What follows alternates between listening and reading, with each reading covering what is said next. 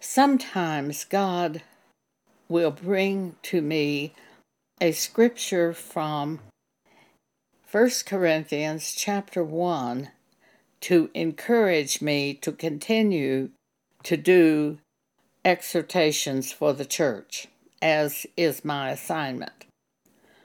Because in 1 Corinthians chapter 1 verse 21 we read, It pleased God by the foolishness of preaching to save them that believe.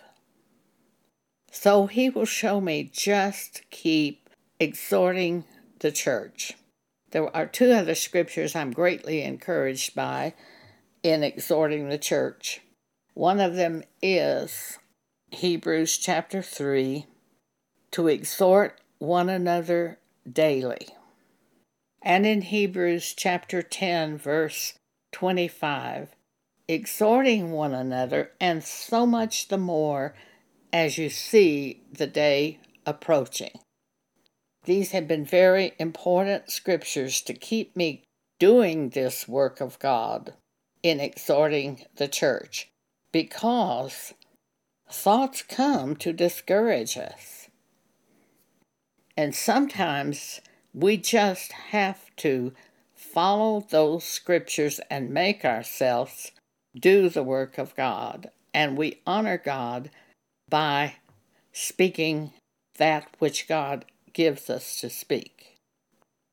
After the crucifixion and resurrection, Jesus set up the New Testament church from heaven.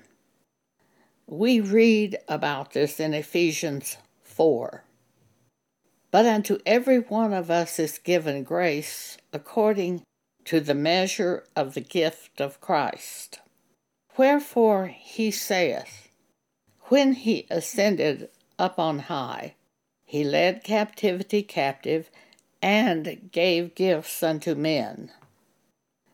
And he gave some apostles, and some prophets, and some evangelists, and some pastors, and teachers, for the perfecting of the saints, for the work of the ministry, for the edifying of the body of Christ, till we all come in the unity of the faith and of the knowledge of the Son of God unto a perfect man, unto the measure of the stature of the fullness of Christ, that we henceforth be no more children, tossed to and fro, and carried about with every wind of doctrine, by the sleight of men and cunning craftiness, whereby they lie in wait to deceive. But speaking the truth in love, grow up unto him in all things, which is the head even Christ.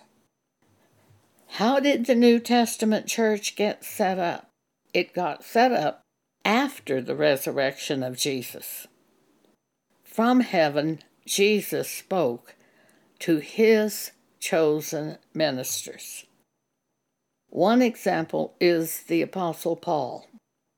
From heaven, Jesus called Paul to put him into the ministry.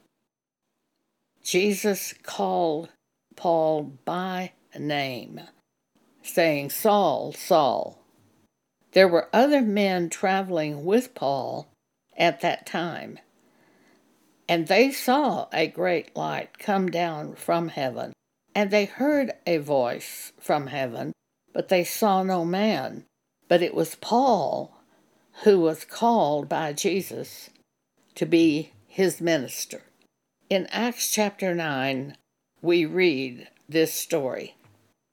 And Saul, who is Paul, yet breathing out threatenings and slaughter against the disciples of the Lord, went into the high priest and desired of him letters to Damascus to the synagogues, that if he found any of this way of Jesus, whether they were men or women, he might bring them bound unto Jerusalem. And as he journeyed, he came near Damascus. And suddenly there shined round about him a light from heaven. And he fell to the earth and heard a voice saying unto him, Saul, Saul, why persecutest thou me? And he said, Who art thou, Lord? And the Lord said, I am Jesus, whom thou persecutest. It is hard for thee to kick against the pricks. And Paul, trembling and astonished, said, Lord, what wilt thou have me to do? He was instantly changed. Instantly. And the Lord said unto him, Arise, and go into the city, and it shall be told thee what thou must do. And the men which journeyed with him stood speechless, hearing a voice, but seeing no man. But the call of God was upon Paul, not the ones who traveled with him.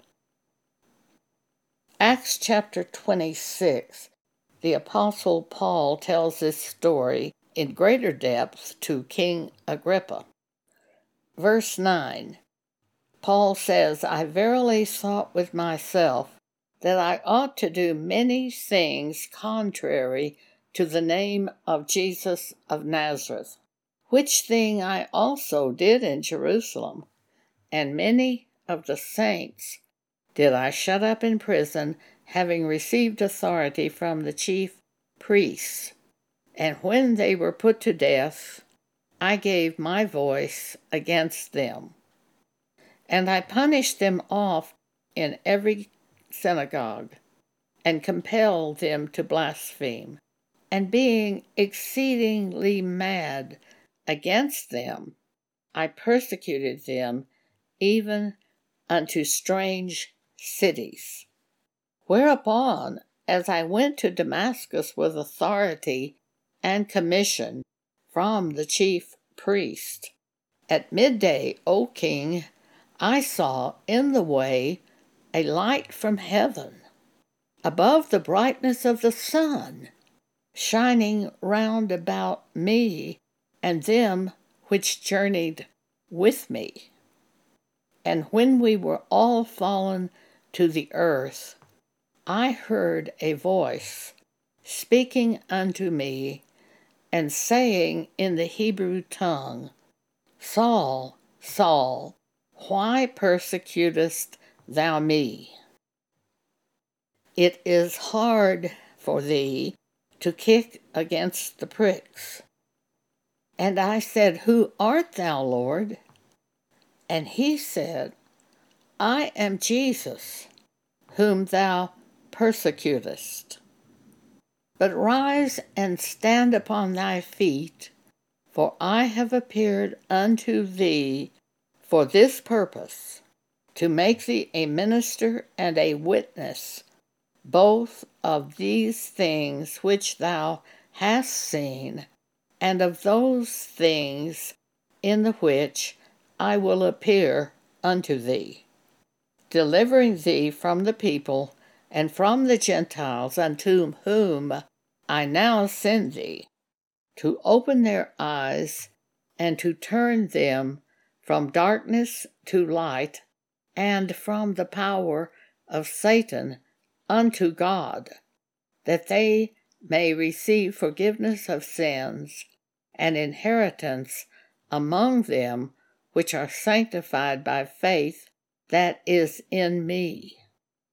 Paul says, Whereupon, O King Agrippa, I was not disobedient unto the heavenly vision. Paul was born again instantly. Instantly. He did nothing to cause himself to be born again, and we do nothing to cause ourselves to be born again. We are simply chosen from heaven by God, as was Paul. Jesus set up the New Testament church from heaven after the resurrection. The ministers are given by Jesus from heaven, just as Paul was by revelation from God.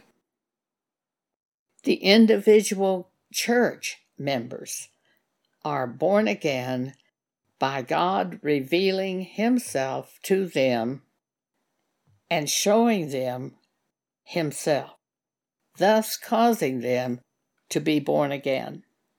It is not of themselves or anything they did.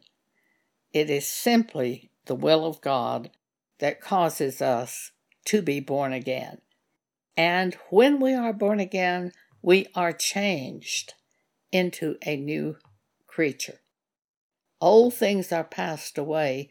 Behold, all things are become new at the time we're born again. That's in 2 Corinthians 5:17.